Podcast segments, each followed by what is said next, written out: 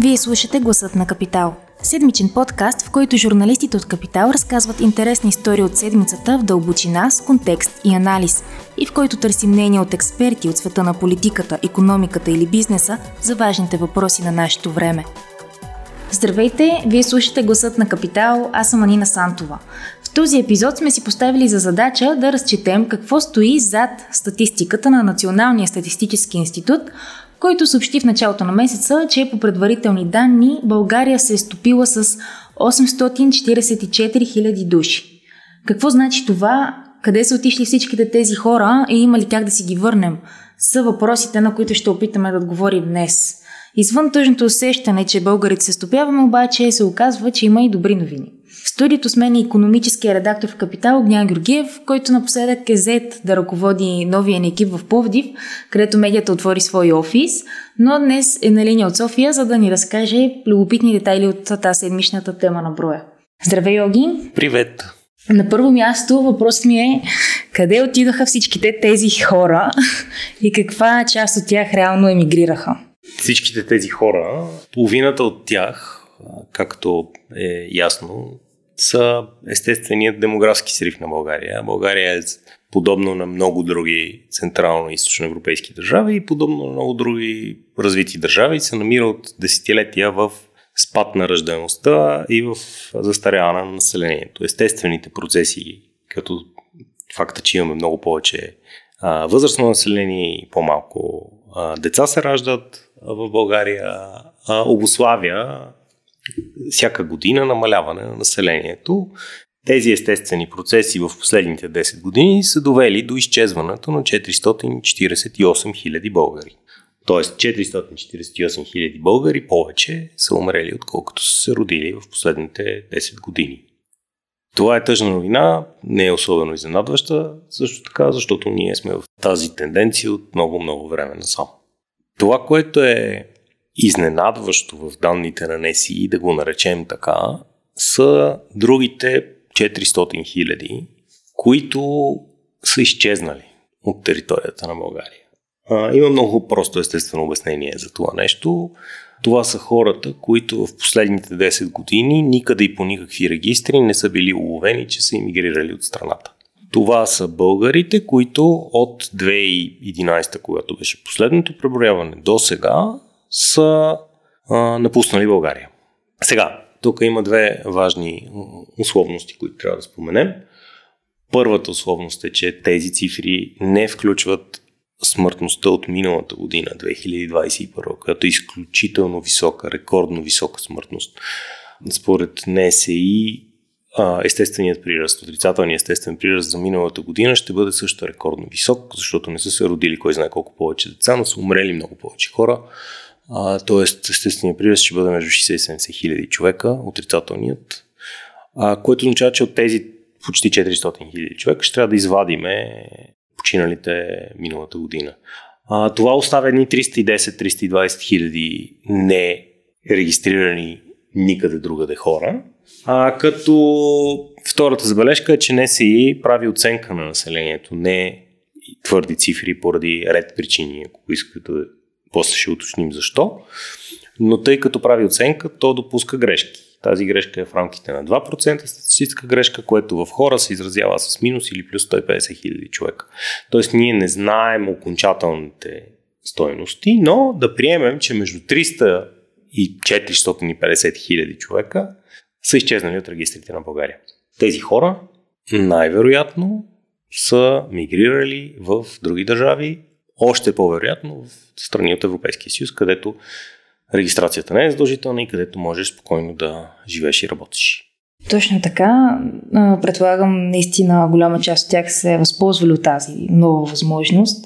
Но ти отбеляза вече, де на първо място това все пак е притеснително. Става дума за спад от цели 11,5%. Но в същото време ти разглеждаш това и като шанс. Казваш, че има какво да се направи. Ами аз казвам, че добрата новина е, че ние не сме загубили окончателно половината от тези хора. Ако 448 хиляди е естественият отрицателен приръст, т.е. това са хора, които ние не можем да върнем. Другите 400 или колкото излезат в окончателните цифри като хора са живи и здрави, надяваме се, някъде по света. А, и те работят и живеят там. Част от тези хора са естествена диаспора на България. Част от тези хора могат да бъдат върнати. Те не са заминали завинаги. Защо мисля така? В а, последната година и половина се занимавам активно с изследване на миграцията, която COVID предизвика. COVID предизвика огромна вълна на миграция обратно, която върна доста хора в България поне временно. Това не се улавя все още от статистиката, но да кажем, че ние всъщност не знаем дали се лови от статистиката, защото ние не знаем колко са били реално а, загубените хора преди COVID. Ние нямаме преброяване адекватно, както стана ясно, не си изпуска голяма част от мигриралите, така че ние адекватна статистика за миграцията нямаме. Това е първата адекватна статистика, която казва колко хора са мигрирали. Тоест ние не знаем без COVID колко щяха да са изчезналите от България хора. Може да са много повече. Подозирам, че щяха да бъдат много повече. Част от тия хора са се върнали. Част от тия хора ще останат. Част от тези хора могат да бъдат върнати от тук нататък. Това, което ние казваме в тази тема е, че естествено е тъжен факта, че ние губим население. Това не е трагедия по две причини. Първо причината е, че част от тия хора могат да бъдат върнати, т.е. те не са загубени окончателно. И второ, България може би е време да свикне с идеята, че ще бъде по-малка държава като население. Съмнявам се, че ще имаме в близко бъдеще период, в който ще ударим 9 милиона, колкото беше пика на българското население 80-те години. Поради простите причини, че демографските процеси се обръщат трудно, поради простите причини, че с намаляването на жените детеродна възраст децата също намаляват и очевидно, ако българите изведнъж не започнат да имат много повече деца, което към момента не се очертава, ние естествените демографски процеси по-скоро ще ги обърнем, ако ги обърнем в много-много дълъг период от време.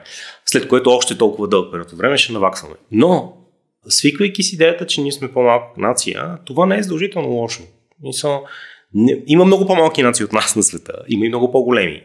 Обема на една нация не определя начина по който тя живее. Има много големи нации, които живеят зле и много малки нации, които живеят добре. Тоест, самият факт, че ние сме по-малко, не казва нищо за това как живеем. Той е носталгичен, да, но качествено той не определя начина по който ние живеем. Това, което ни определя е структурата на населението. Колко млади хора имаме, колко е застаряващо нашето население и така нататък. Но тъй като огромна част от тези, които са напуснали, са млади, активни хора, в работна възраст, колкото от тях успеем да върнем, толкова по-добре ще става в бъдеще. А за да ги върнем вече, това е другата тема, която трябва да говорим тук нататък в следващите 10 години, до следващото преброяване, ще зависи изключително отново от, от начина по който управляваме тази държава, от който я подреждаме, от който решаваме фундаментални въпроси.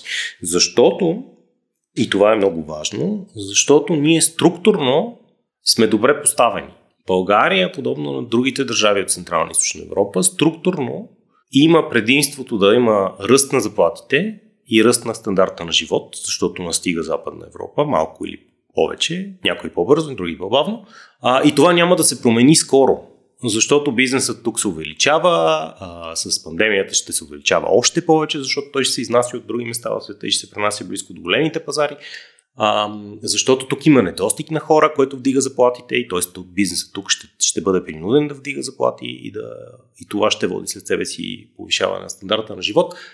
Така да се каже, добрата новина е, че сме обречени да трябва да живеем по-добре. Сега, как ние ще го постигнем? Ние можем да го постигнем бавно или бързо. Ако го постигнем бързо, част от тия хора могат да се върнат. Това е нещо, което казвам. Да, и другото нещо, което казваш е, че голяма роля ще има рецептата за по-добри градове като цяло и че трябва да свикнем смисълта, че София не е единствена, нали София единствено тук има положителна тенденция, няма спад на населението. А каква би била тази рецепта? София е много добър пример за това какво се случва, когато изливаш много пари в един град. София винаги е била центъра на миграцията в България. В последните 10 години тя стана и отправната точка за навънка. В смисъл хората идват в София или отиват навън. Това са двете дестинации. След като се отвориха европейските пазари, което се случи 2009-2010, хората започнаха да излизат. Но фактът, че София може да прави това, показва, че и други градове могат да го правят.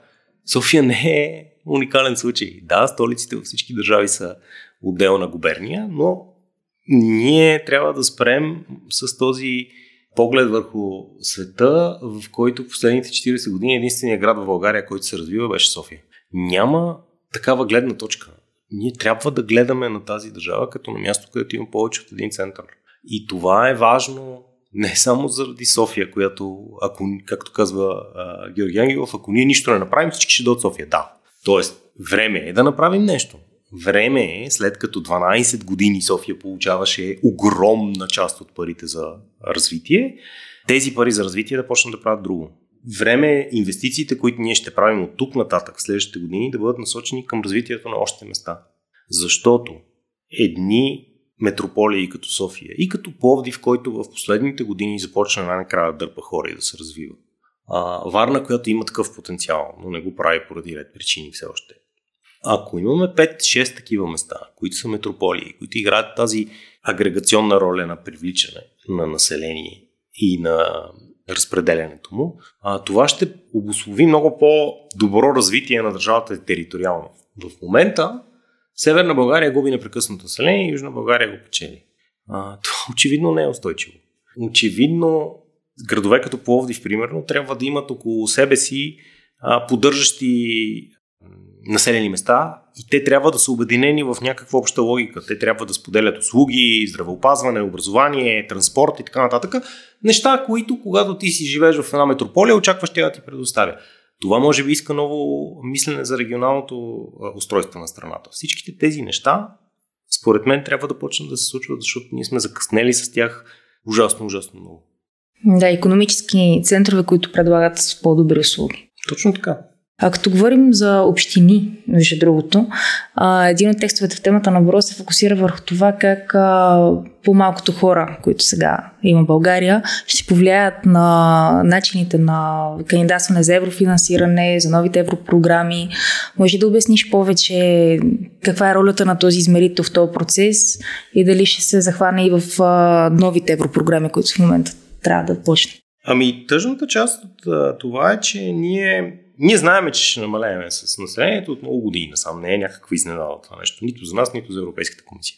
А, ние сме планирали намаляването на населението. Това, което не сме планирали е а, резкия срив на хора, които са напуснали за да работят чужбина, т.е. ние сме имали тази конкретна данна, която сега имаме. А, другото, което не сме планирали е факта, че картата на България се променя и, и то драматично. Картата, с която ние работихме в последните 9 години, вече няма. Населението на много региони се е сринало. Три от шесте региона за планиране, тези в Северна България, два от тях са под необходимото население от 800 000 човека, колкото е прага на населението. Един е на 5 000 човека от, от този праг. Тоест, цялата северна част на България вече почти не отговаря на условията за европейското финансиране на това ниво. Ние ще продължим следващите 9 години да харчим пари по тази карта, която вече не съществува. Защото ние вече сме подали европейските програми, те са разработени на този база и така нататък. Ние трябва да фактурираме това в нашите сметки. Тоест, ние трябва да имаме предвид, че тази карта е различна и че вече финансираме места, които изглеждат по различен начин. А, просто казваме, че е добре да имаме преди това нещо, когато го финансираме. Защото това може би ще промени част от транспортните планове, част от а, инфраструктурните планове, част от а, социалните услуги и така нататък. Добре. А, другото притеснение е, че по-малкото население ще, ще отежни още повече пенсионната система. Това основателно ли е? Да, България има този проблем. Той не е нов. Ние, подобно на много други държави, с застаряващо население, с намаляващо работоспособно население и имаме проблема за дефицита в пенсионната система. Ние и сега имаме дефицит, той ще продължи да расте. Отново проблема не е в броя население, проблема е в структурата на населението. Тоест, колкото по-малко работещи на пенсионери имаме, толкова по-голям проблем ще имаме. В интерес на истината цифрите на НОИ за Националния осигурителен институт фактурират този спад на населението чак до 2070, мисля, че. Когато те планират, че ние ще бъдем 5 милиона но това, това не предопределя колко ще сме. Това предопределя, че ние имаме планове за това нещо. А, как ще се справим с пенсионната система? Сега, пенсионната система няма да, да, да се щупи утре. В смисъл, поради факта, че ние сме се преброили. Пенсионната система е дългосрочна система, която с някакви промени в нея може да издържи дълги периоди от време, надявам се. Проблема там е принципен, че ние не знаем а, или по-скоро нямаме планове какво да правим за факта, че намаляваме и имаме дефицит в нея. Така че този проблем е дългосрочен. Той не се е появил сега и няма да изчезне сега. Това е. Тази година, между другото, се случи една иновация и а, това е електронното преброяване. Всъщност, а, може ли да разкажеш справи ли се не си, доколкото говори с тях и как, как се отрази това предизвикателство? То не е иновация. Електронно преброяване имаше и миналия път, преди 10 години. Трагедията по-скоро е, че миналия път, без никой да очаква, а, в електронно се преброиха 40% от хората. Тази година, когато не си беше заложил поне 60% да се преброят електронно, се преброиха 30 и няколко, забравих колко бяха, 31 или 32% от хората. Mm. Тоест трагедията е, че 10 години по-късно 10% по-малко хора се преброиха онлайн. При положение, че имаш 75% домакинства с достъп до интернет страната. Тоест нещо се сбърка. Това нещо бяха първо електронните атаки срещу този сайт. Той се срина, хората не можеха да се преброят. Това обрече на много проблеми преброяването. Защото когато бяха заложили някаква прогнозна цифра за преброени онлайн, не си бяха намалили съответно реалните преброители, които ходят от врата на врата. Когато се оказа, че тези хора няма да са толкова, трябваше да се наемат нови хора, да се печатат нови карти, да се ходи, да се увеличава периода, в който това преброяване се прави. Всичко това попречи на адекватното провеждане на преброяването. Сега ние, според мен, трябва да си вадим някакви изводи за това какво се случи и как да го направим така, че да не се случва пак. Но е факт, че електронното преброяване се провали. И е факт, че то обрече много проблеми не си. Сега добрата новина е, че не си след като видя, че има тези проблеми, а и преди това, направи нещо, което България до сега нямаше, което се нарича карта на геореферираното население. Това означава, че ние подаваме колко население в какви сгради има на всеки квадратен километр от тази територия. До сега ние нямахме такова нещо, защото България има кадастър, който покрива 30% от нейната територия, както всеки, който е робил в кадастралната карта знае, и няма национален адресен регистр. Тоест, адекватно измерител и данна колко хора къде живеят, ние нямаме. Не си за първи път създава такова нещо с това преброяване и се надявам, че то ще стане публично до края на годината. И, и те обещаха, че всъщност ще пуснат нещо като портал, в който тези данни ще бъдат свободно достъпни и ще могат да се ползват. Те ще бъдат изключително важни на ниво община, защото всички общини в страната ще могат да виждат на квадратен километр колко население имат, то в какво живее, кои райони са населени, кои не са, как ако, дай Боже, много хора са отговорили на допълнителните въпроси за енергийна ефективност и така нататък, тези неща ще бъдат разпределени на квадратен километр. Ти ще можеш в идеалния случай в един град да видиш кои райони са енергийно задоволени и кои не са. Тоест ти ще знаеш къде ще има нужда от а, интервенции. Това е много полезен инструмент, да се надяваме, че до края на годината ще влезе. Супер, т.е. да разбирам, че те са работили по създаването му, докато са преброявали. Миналата година 2000 човека са създали тази карта на България, разпределена на квадратен километр. Да. А, между другото, а, ти спомена, че са се търсили преброители, но а, останах с впечатлението, че на някои места не са се намерили такива. Не са се намерили. В София предимно не се бяха намерили, защото заплащането беше много ниско. А и защото то се отлагаше два пъти. Преброяването се отложи веднъж заради COVID. Те бяха наети някакви хора, после се оказа, че а, има нужда други да се наемат. Хората се променят като планове за тия месеци. А, те през цялото време всъщност не успяха да окомплектоват а, нужните преброители. Добре, последно те питам кога очакваме официалните данни от НЕСИ и дали знаеш? Данните, които не си обеща, ще бъдат готови през октомври. Това казаха те. Добре, супер. Аз казвам, че в темата на броя има много интересни графики, които сме се опитали да направим максимално разбираеми по предварителните данни. Благодаря ти, Йоги. Благодаря. Ако този епизод ви е харесал и искате да слушате новите епизоди веднага, щом излязат, абонирайте се за гласът на Капитал в Apple Podcasts, Google Podcasts или Spotify. Обратна връзка можете да ни изпращате на podcasts.capital.bg или в познатите ви профили на Капитал във Facebook и Twitter. Музиката, която чувате в този подкаст е написана от композитора Петра Дондаков специално за Капитал, а епизодът монтира Тихомир Колев.